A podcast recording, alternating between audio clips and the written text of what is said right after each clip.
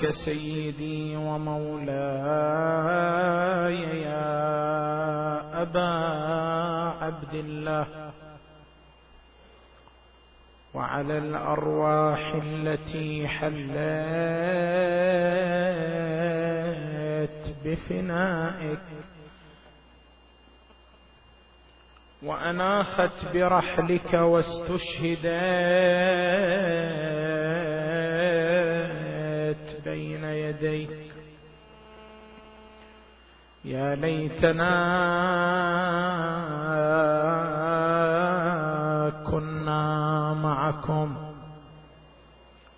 فنفوز والله فوزا عظيما.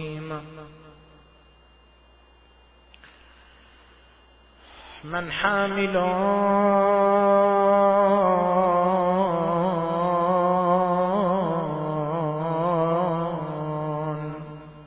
لولي الأمر مالكه تطوى على نفثات كلها. ضرموا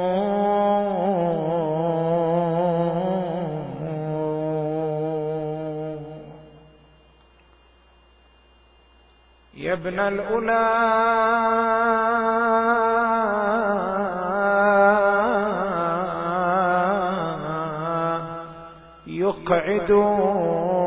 يقعدون الموت إن نهضت بهم لدى الراع في وجه الضبل همم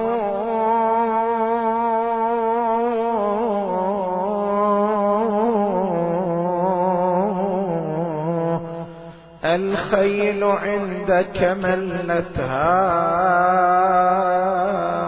مرابطها. والبيض منها أرى أغمادها.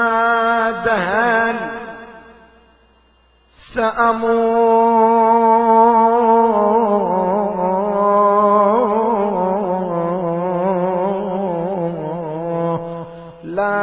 تطهر الأرض من رجس العدا أبدا. ما لم يسل فوقها سيل الدم عرموا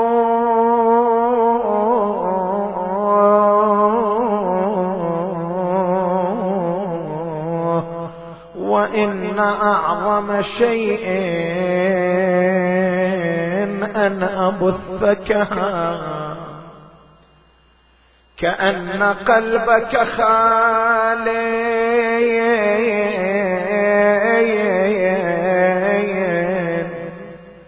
وهو محتدم.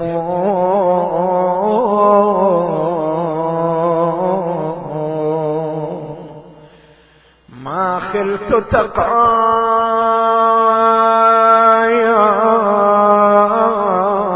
حتى تستثار لهم. وأنت أنت وهم فيما جنوه.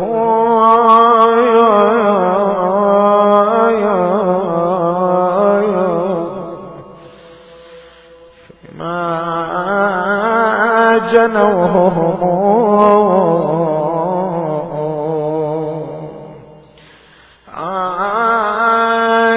لم تبق أسيافهم منكم على ابن تقى. فكيف تبقي عليهم لا أبا يا يا يا أبا لهم فلا وصفحك إن القوم ما صفحوا ولا وحلمك إن القوم ما يا يا يا ما حلموا. ننخاك يا المهدي بعجل تظهر إلينا. بس صبر ضاقت ترى الدنيا عليه. ترضى يذلون العدا. وانت ولي. حشاك ما ترضى يا أبو النفس الأبي. ثار النبي وسمى ترى يجري بدمنا. وأمك الزهراء مثل ما همك ترمنا ومسمارها الصواب صدرها في صدرنا. ومسمارها الصواب صدرها في صدرنا. ما يندم الجرحى أبد يا ابن الزكي ومن يوم ما كسرى وطلع أمك الزهرة. ومن يوم ما كسرى وطلع أمك الزهرة. مكسور خاطرنا يا مهدي من يجبر ولا ردنا ننسب ليه؟ ما تنسى العصر. ولا ردنا ننصب ليه؟ ما تنسى العصر. ولا ينسى المحسن عفير على الوطي واقصد الكوفة بالعجل يا صاحب الثار. بتشوف محراب ودماء تتفجر انهار ويصيح أنا الطبرة عندي الكرة. من يوم قتلها هذه دموم جرية. بعد يا حجة الله يا حجة الله والحسن. عمك المظلوم. جعد اللعينة قطعت قلبه بالاسم. وإن كان شفت بأراب طيبة قبر مهدوم. وإن كان شفت بأراب طيبة قبر. عرف تراه قبر. عمك يا شفي عجل يا أبو صالح. ترى ذابت الشيع للي انذبح ضامي وعلى صدره من بعد ذبحة اللباب أخت الوديع. والله عجب بنت النبي وتركب مطير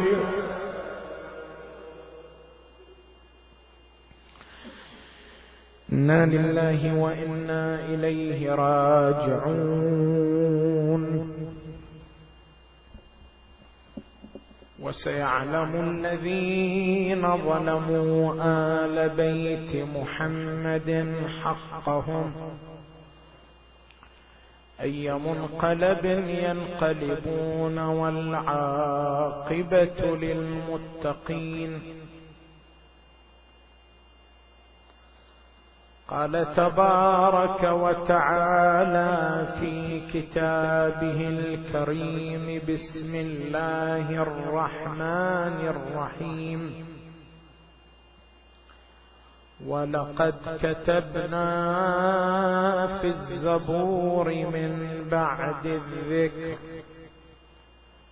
أن الأرض يرثها عبادي الصالحون. آمنا بالله. صدق الله العلي العظيم.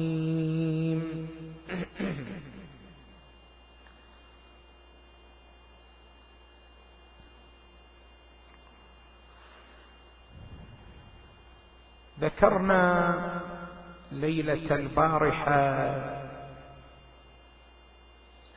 أن أول نقطة نقف عندها مع أدعياء المهدوية هي البحث حول أن الإمام المهدي عليه السلام هل له ذرية في زمن غيبته أم لا؟ وذكرنا بأن هذا البحث يمر بمرحلتين. المرحلة الأولى عرض الأدلة التي استدل بها أدعياء المهدوية على وجود ذرية للإمام عليه السلام. وقد انتهينا من هذه المرحلة إلى أن شيئا من الأدلة التي استدل بها على وجود الذرية للإمام لم ينهض للإثبات. فالنتيجة التي وصلنا إليها إلى هنا أنه لا يوجد عندنا ولا دليل واحد يعتمد عليه يدل على وجود ذرية للإمام في زمن الغيبه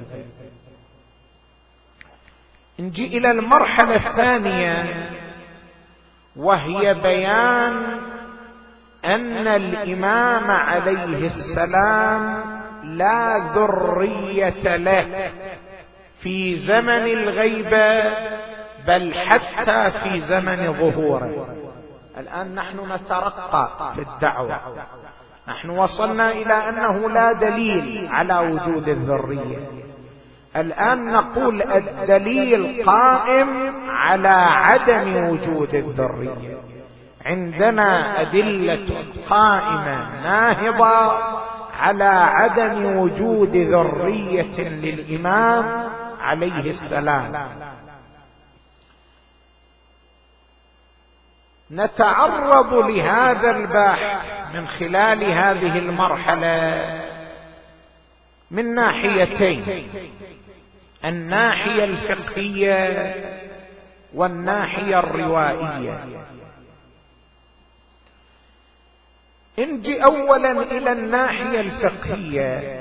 نقول بأن إثبات انتساب شخص لشخص آخر في الفقه الشيعي يتوقف على ضوابط مسلمة يقررها الفقهاء. ومن غير تحقق هذه الضوابط لا يمكن نسبة شخص لشخص آخر. شنو هذه الضوابط؟ الفقهاء بالتسالم يقولون هنالك ثلاثة طرق لإثبات انتساب شخص لشخص.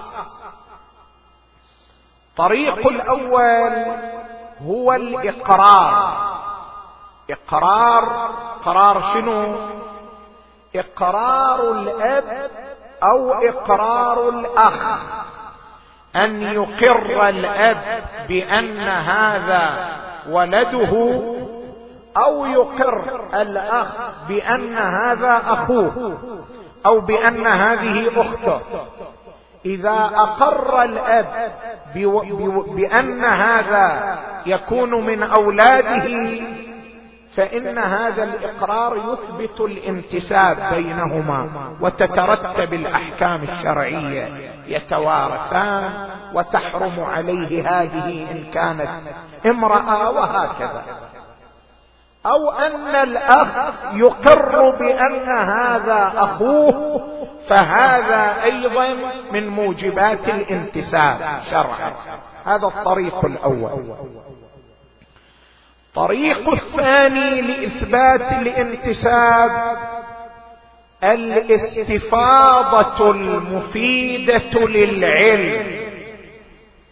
شلون يعني استفاضة مفيدة للعلم؟ يعني تكون هناك شهرة عند الناس بأن فلانا ابن فلان. أو بأن فلانا ينتسب مثلا إلى العشيرة الكذائية أو بأن فلانا ينتسب إلى ذرية رسول الله صلى الله عليه وآله. طيب هذه الاستفاضة يعني عند كل الناس الفقهاء يقولوا لا يكفي أن تتحقق الاستفاضة في بلد المنتسب في بلد المنتسب لما تكون هناك استفاضة هذا كافي. واحد من تاروس مثلا يدعي أنه ينتسب لذرية النبي صلى الله عليه وآله. لما يكون هناك استفاضة في بلده وشهره على أنه من ذرية النبي هذا كافر لإثبات انتسابه. وهكذا من أي منطقة أخرى. الاستفاضة المفيدة للعلم طريق ثاني من طرق ثبوت النسب شرعا. الطريق الثالث شهادة العدلين الذكرين. إذا شهد عدلان ذكران بأن فلانا ابن فلان أو بأن فلانا ينتسب إلى القبيلة الكذائيه العشيرة الكذائيه شهادة العدلين كافية لإثبات النسب. إذا في الشريعة المقدسة بتسالم فقهاء الشيعة عندنا ثلاثة طرق لإثبات النسب. إقرار قرار الأب أو الأخ. الاستفاضة المفيدة للعلم شهادة العدلين الذكرين.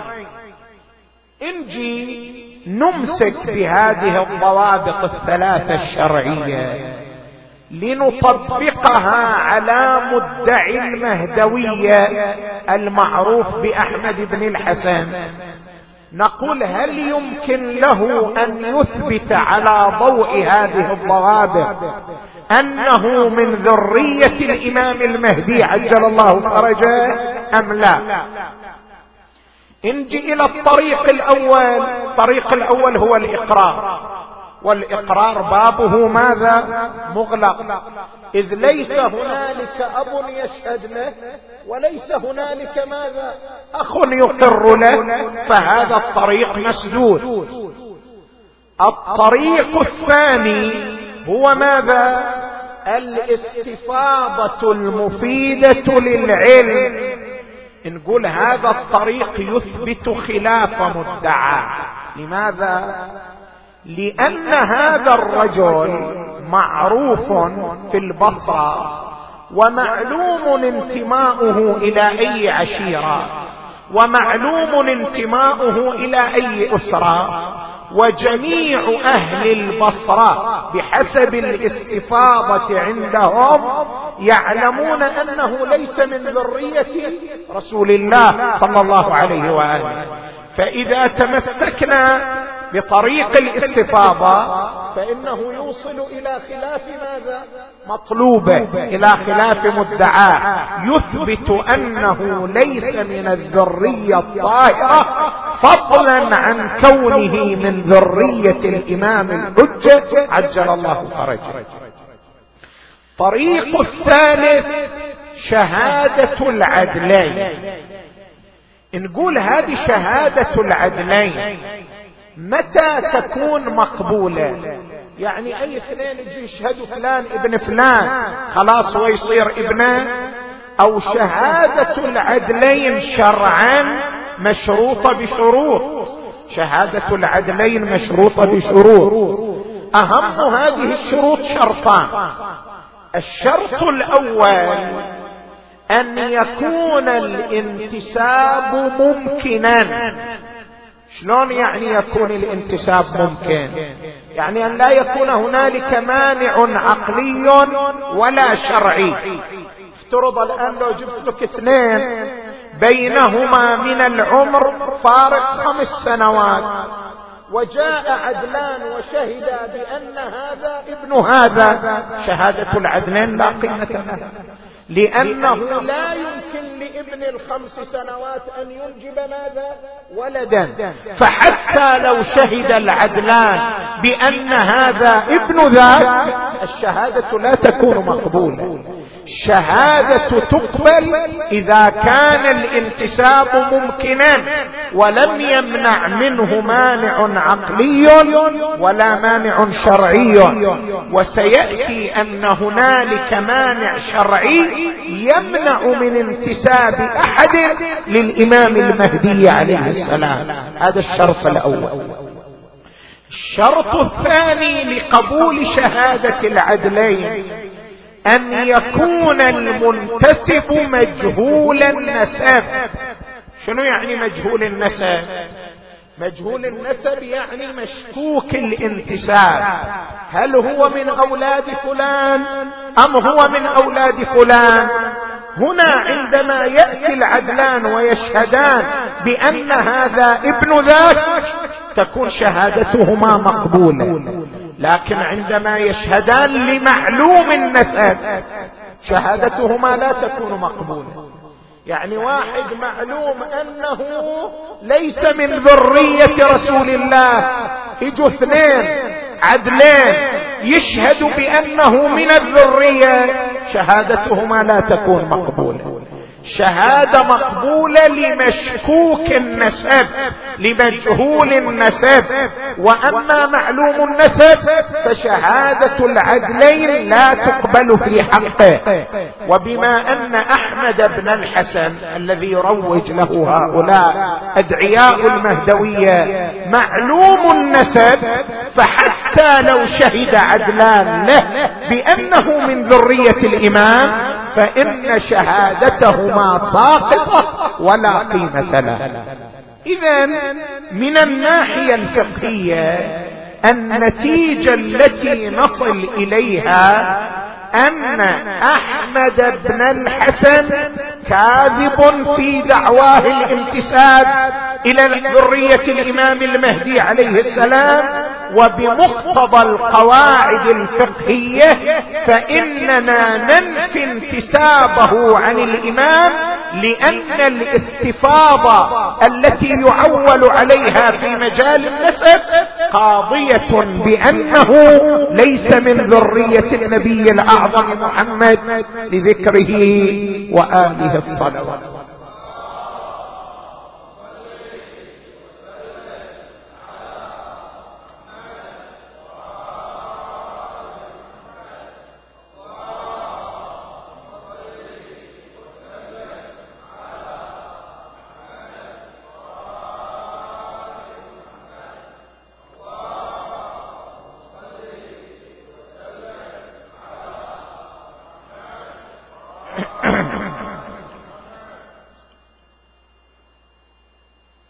نجي إلى الناحية الثانية وهي الناحية الروائية.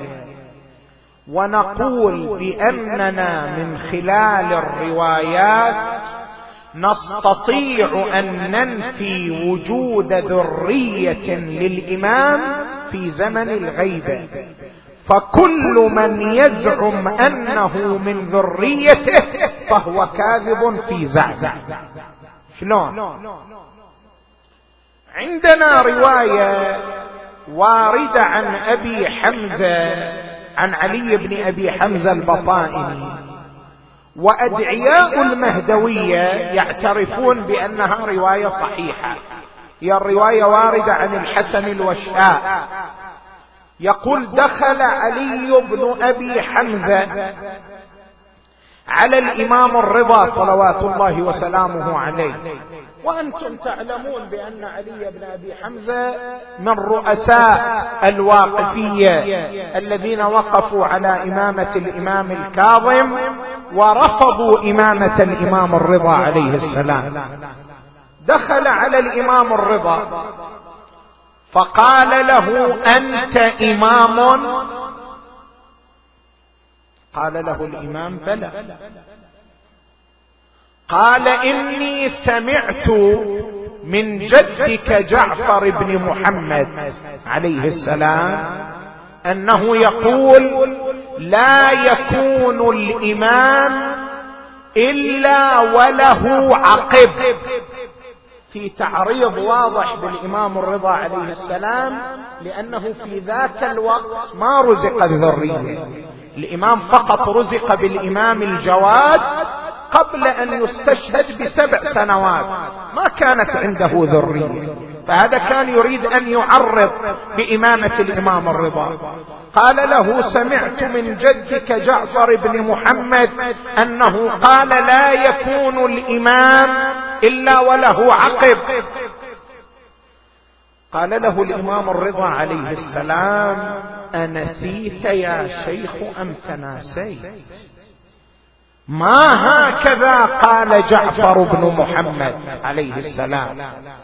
وإنما قال لا يكون الإمام إلا وله عقب إلا الإمام الذي يخرج عليه الحسين بن علي فإنه لا عقب له. هذه الرواية رواية باعتراف أدعياء المهدوية رواية صحيحة. وهي تصرح بأن الإمام الذي يخرج عليه الحسين بن علي لا عقب له. ونحن نعلم من خلال روايات الرجعة والتي قرأنا بعضها ليلة البارحة. أن الإمام الذي يخرج عليه الحسين بن علي هو من؟ هو صاحب العصر والزمان. فهذه الرواية تثبت بدلالة واضحة أن الإمام لا ذرية له.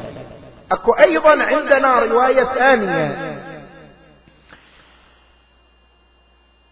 تقول بأن رؤساء الواقفه أقطاب الواقفة أيضا دخلوا على الإمام الرضا وكأنهم كانوا يحاولون زعزعة إمامة الإمام الرضا بكل تشكيك يستطيعون التمسك به. دخلوا على الإمام الرضا عليه السلام. فقال له أحدهم لقد سمعنا من آبائك أن الإمام لا يمضي حتى يرى عقبه. أن الإمام لا يمضي حتى يرى عقبه. وأنت لا عقب لك. اذا فأنت لست ماذا؟ بإمام. فقال لهم الإمام عليه السلام أولستم رويتم في هذا الحديث بعينه إلا القائم؟ يعني لا يمضي الإمام حتى يرى عقبه إلا القائم لأنه لا يرى عقبة. يمضي من غير أن يرى عقبة. قالوا لا. قال بل رويتموه وهذه رواية أخرى واضحة الدلالة على أن الإمام المهدي لا عقب له. زين هذه الرواية الثانية قد يقال بأنها ضعيفة السند. لكن الرواية الأولى باعترافهم هي صحيحة. لذلك هم حاولوا أن يلتفوا على دلالتها. شلون يلتفوا على دلالتها؟ شوف تأمل. قالوا نعم الرواية صحيحة. لكن المقصود من الرواية ليس هو الإمام المهدي عليه السلام. وإنما المقصود من الرواية آخر المهديين. وإحنا قلنا البارحة أن عمدة دليلهم وصية النبي الأعظم صلى الله عليه وآله سيكون من بعد اثنا عشر إماما ومن بعدهم اثنا عشر ماذا؟ مهديا. قالوا هذه الرواية ناظرة إلى آخر المهديين الاثني عشر. هو الذي سيخرج عليه الإمام الحسين وهو الذي لا عقب له. وبالتالي فإن هذه الرواية لا تثبت أن الإمام المهدي لا ذرية له وعليه لو جاء شخص وادعى أنه من ذرية الإمام المهدي فمن الممكن أن يصغى إلى دعوى إحنا نقول هذا غير مقبول. هذا الالتفاف مرفوض. ليش مرفوض؟ شوف تأمل. الرواية التي نحن بصددها ونتمسك بها ماذا تقول؟ لا يكون الإمام إلا وله عقب إلا الإمام إلا الإمام. رواية تعبر بالإمام. إلا الإمام الذي يخرج عليه الحسين بن علي فإنه لا عقب له. نجي نقول انت تقول بأن آخر المهديين هو الذي يخرج عليه الحسين. نقول لك هذا آخر المهديين إمام؟ ما تقدر تقول إمام. لماذا؟ لأن الروايات نفت عن المهديين صفة الامامه ورد في رواية عن أبي بصير قال دخلت على الإمام الصادق. هذه جدا رواية مهمة. يقول دخلت على الإمام الصادق عليه السلام. فقلت له سمعت من أبيك عليه السلام أنه قال سيكون بعد القائم اثنا عشر مهديا. فالتفت الإمام الصادق إلى أبي بصير. لاحظ جواب الإمام شلون دقيق. قال له إنما جاب أداة الحصر إنما قال اثنا عشر مهديا ولم يقل اثنا عشر إماما. لاحظ. إنما قال اثنا عشر مهديا ولم يقل اثنا عشر إماما. ولكنهم قوم من شيعتنا يدعون إلى موالاتنا ومعرفة حقنا. صريح في الرواية أن المهديين هم قوم من الشيعة يروجون لمذهب أهل البيت عليهم السلام وليسوا بأئمة. فإذا كانوا ليسوا بأئمة إذا لا يمكن أن نحمل الرواية التي نحن بصددها ونتمسك بها على المهديين. لماذا؟ لأنها تقول إلا الإمام. تقول إلا الامام لا يكون الامام إلا وله عقب إلا من إلا الإمام الذي يخرج عليه الحسين. ما قالت إلا المهدي الذي يخرج عليه الحسين. حتى يمكن نأولها بالمهديين. قالت إلا الإمام ووصف الإمام منحصر بالأئمة من آل محمد.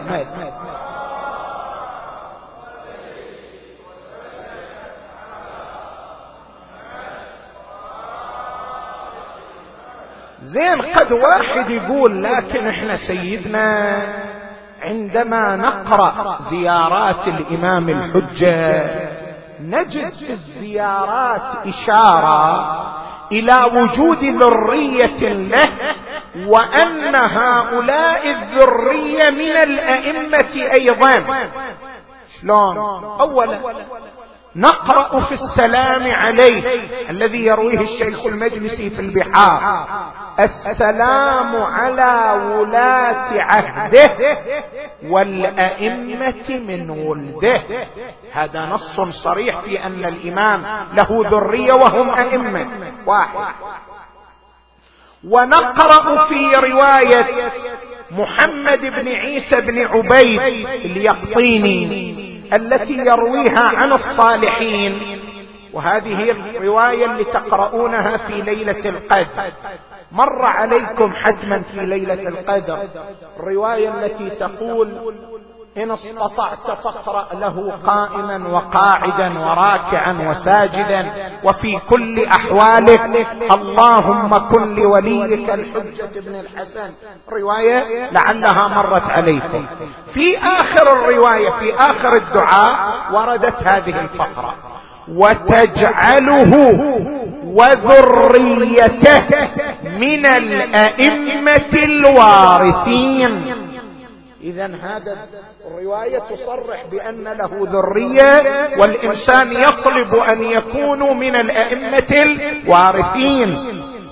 أيضا ورد في الصلاة الوارده عنه عليه السلام وصل على وليك وولاة عهده والأئمة من ولده.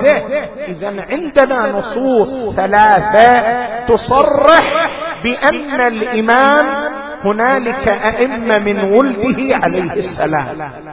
فشلون نوفق بين هذه النصوص وبين الرواية التي تقول ماذا؟ إنما قال اثنا عشر مهديا ولم يقل اثنا عشر إماما. هذه النصوص الثلاثة بتمامها لا يمكن الاعتماد على شيء منها. ليه النص الأول وهو السلام السلام على ولاة عهده والأئمة من ولده. هذا يرويه الشيخ المجلسي عليه الرحمة في البحار. ينقله عن كتاب عبر عنه بالكتاب الغروي العتيق. ولم ينسب هذا السلام إلى أحد من المعصومين أصلا. أصلا لم ينسب إلى أحد من المعصومين. نقله بعنوان سلام. لكن هذا السلام عمن صادر. لا يعلم.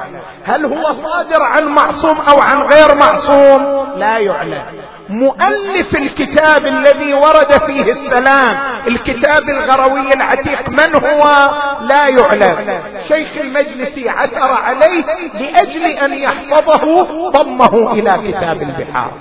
ونحن نعلم بأن أي نص لا نعلم استناده للمعصوم لا يمكن الاحتجاج به. وهذا نص لم يعلم انتسابه للمعصوم فضلا عن استناده. انتسابه لم يعلم فما بالك باستناده؟ فهذا النص لا يحتج به. نجي إلى النص الثاني وتجعله وذريته من الأئمة الوارثين. الوارد في ذيل رواية محمد بن عيسى بن عبيد. هذا أيضا لا يحتج به. ليش لا يحتج به؟ لأن هذه الفقرة واردة في ذيل دعاء اللهم كن لوليك الذي يستحب قراءته في ليلة القدر. زين. هذا الدعاء مروي عن محمد بن عيسى بن عبيد بنقلين بنقل الشيخ الكليني عليه الرحمة في الكافي وبنقل السيد ابن طاووس في الإقبال. هذا الدعاء والرواية الواردة عن ابن عبيد مروية بنقلين النفس الراوي وبنفس المضامين. الفرق ما هو؟ الفرق أن هذه الفقرة وتجعله وذريته من الأئمة الوارثين ليست موجودة في نقل الشيخ الكليني في الكافي موجودة في نقل السيد ابن طاووس في إقبال الأعمال. أما في الكافي غير موجودة. زين. الآن عندنا رواية منقولة بنقلين أحد النقلين مشتمل على الفقرة النقل الآخر غير مشتمل على الفقرة نعول على أي النقلين هناك قاعدة معروفة يلتزم بها أكابر الفقهاء كالسيد الخوئي عليه الرحمة. يقول إذا كان هنالك نقلان مختلفان في الزيادة والنقيصة وأحد النقلين في كتاب الكافي فإنه يقدم على النقل الآخر. لماذا؟ سيد الخوئي يقول لأن كتاب الكافي أضبط من غيره من الكتب. وانت سامع مني لعله غير مرة بأن الشيخ الكليني قد ألف كتاب الكافي في مدة عشرين سنة.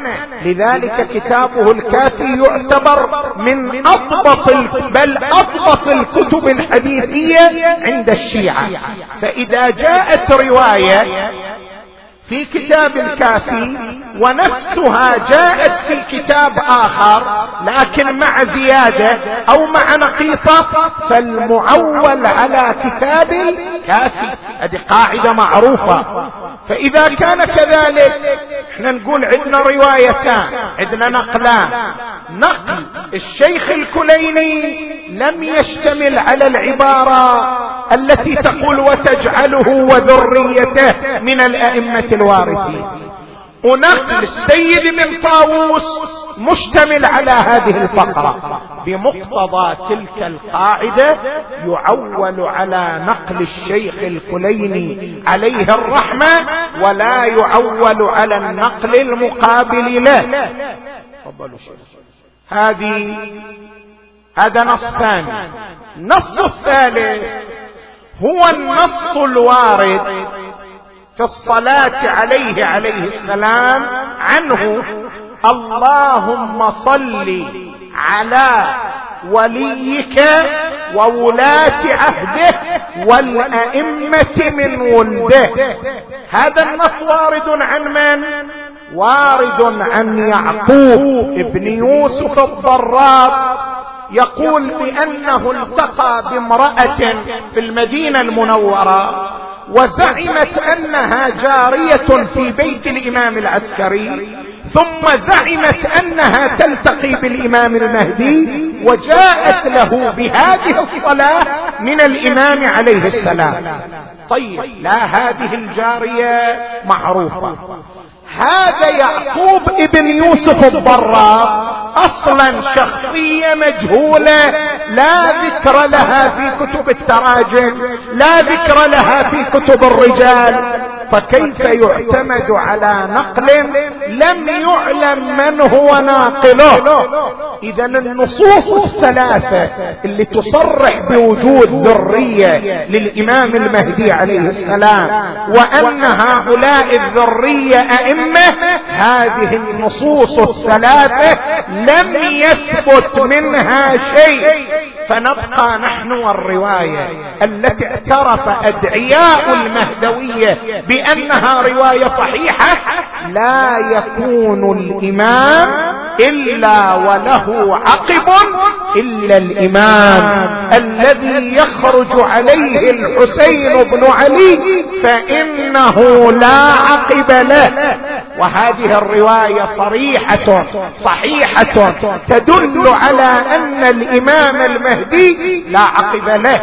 فكل من يدعي أنه من ذرية الإمام فهو كاذب دجال مدلس لأن الإمام عليه السلام لا ذرية إذا إلا الذي الإمام الذي يخرج عليه الحسين بن علي هو صاحب العصر والزمان.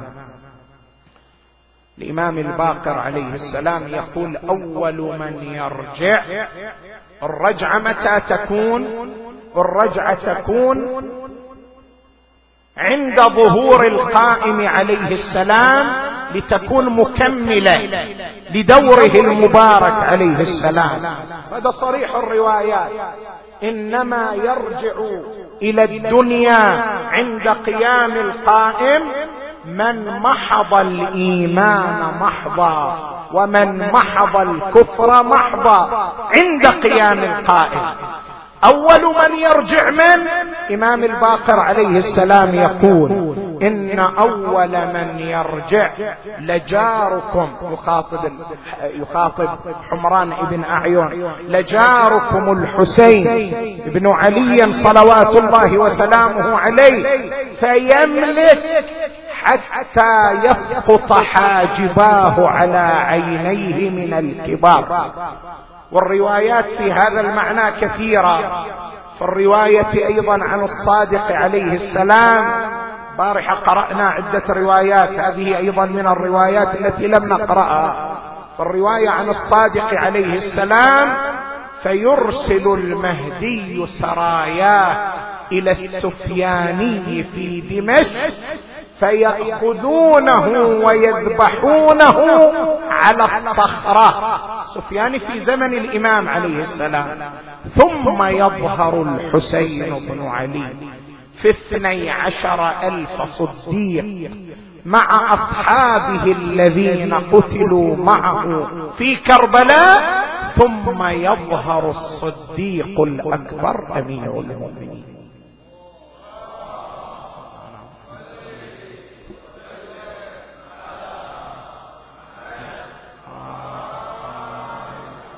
لذلك وارد أن الإمام الحسين عليه السلام هو الذي يقوم بتجهيز الإمام عليه السلام وتغسيله ثم يملك الحسين ثم يأتي دور أمير المؤمنين. لذلك هو الذي يغسل الحسين وهو الذي يكفن الحسين وهو الذي يصلي على الحسين ويواريه ثم تكون الحكومة في الرجعة بيد أمير المؤمنين عليه السلام.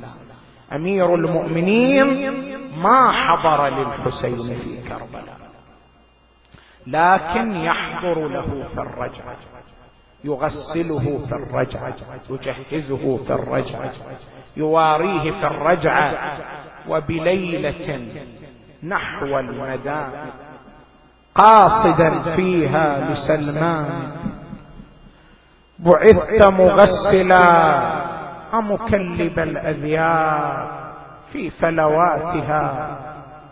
أمخاطب الأذياب في فلواتها؟ ومكلم الأموات في رمس البلا؟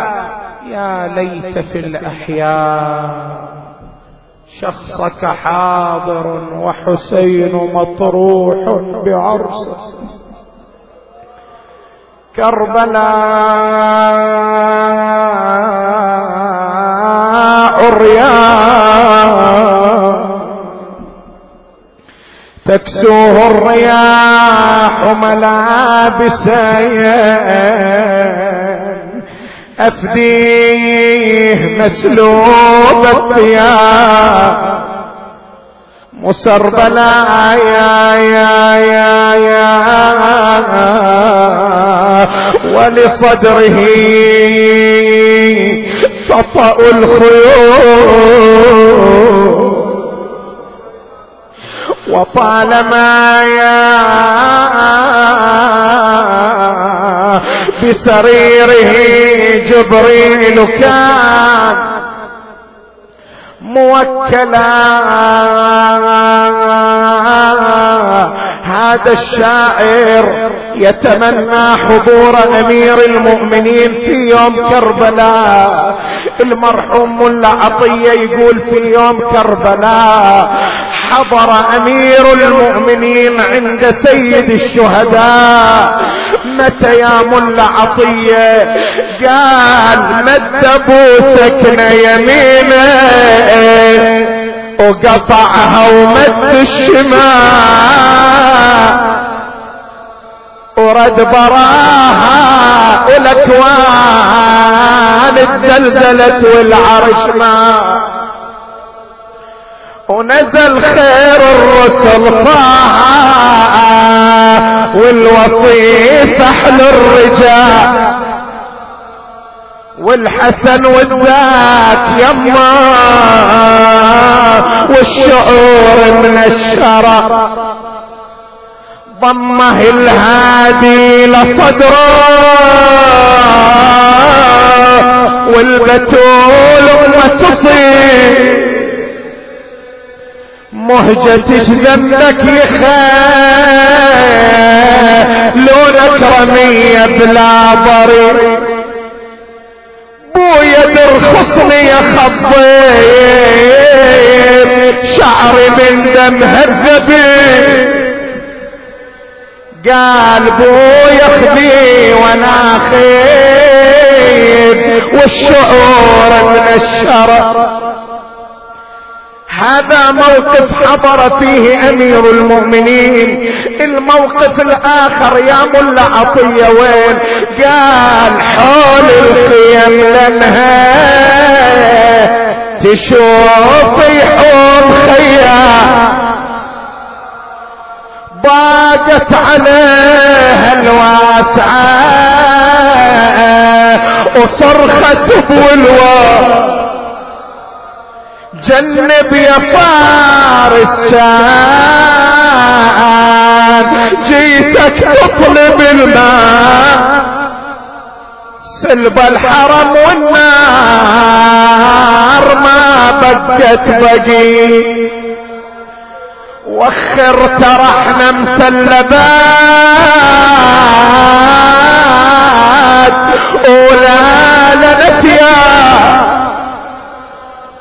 ورجال كلها جنايز فوق الترى وأنا ترى زين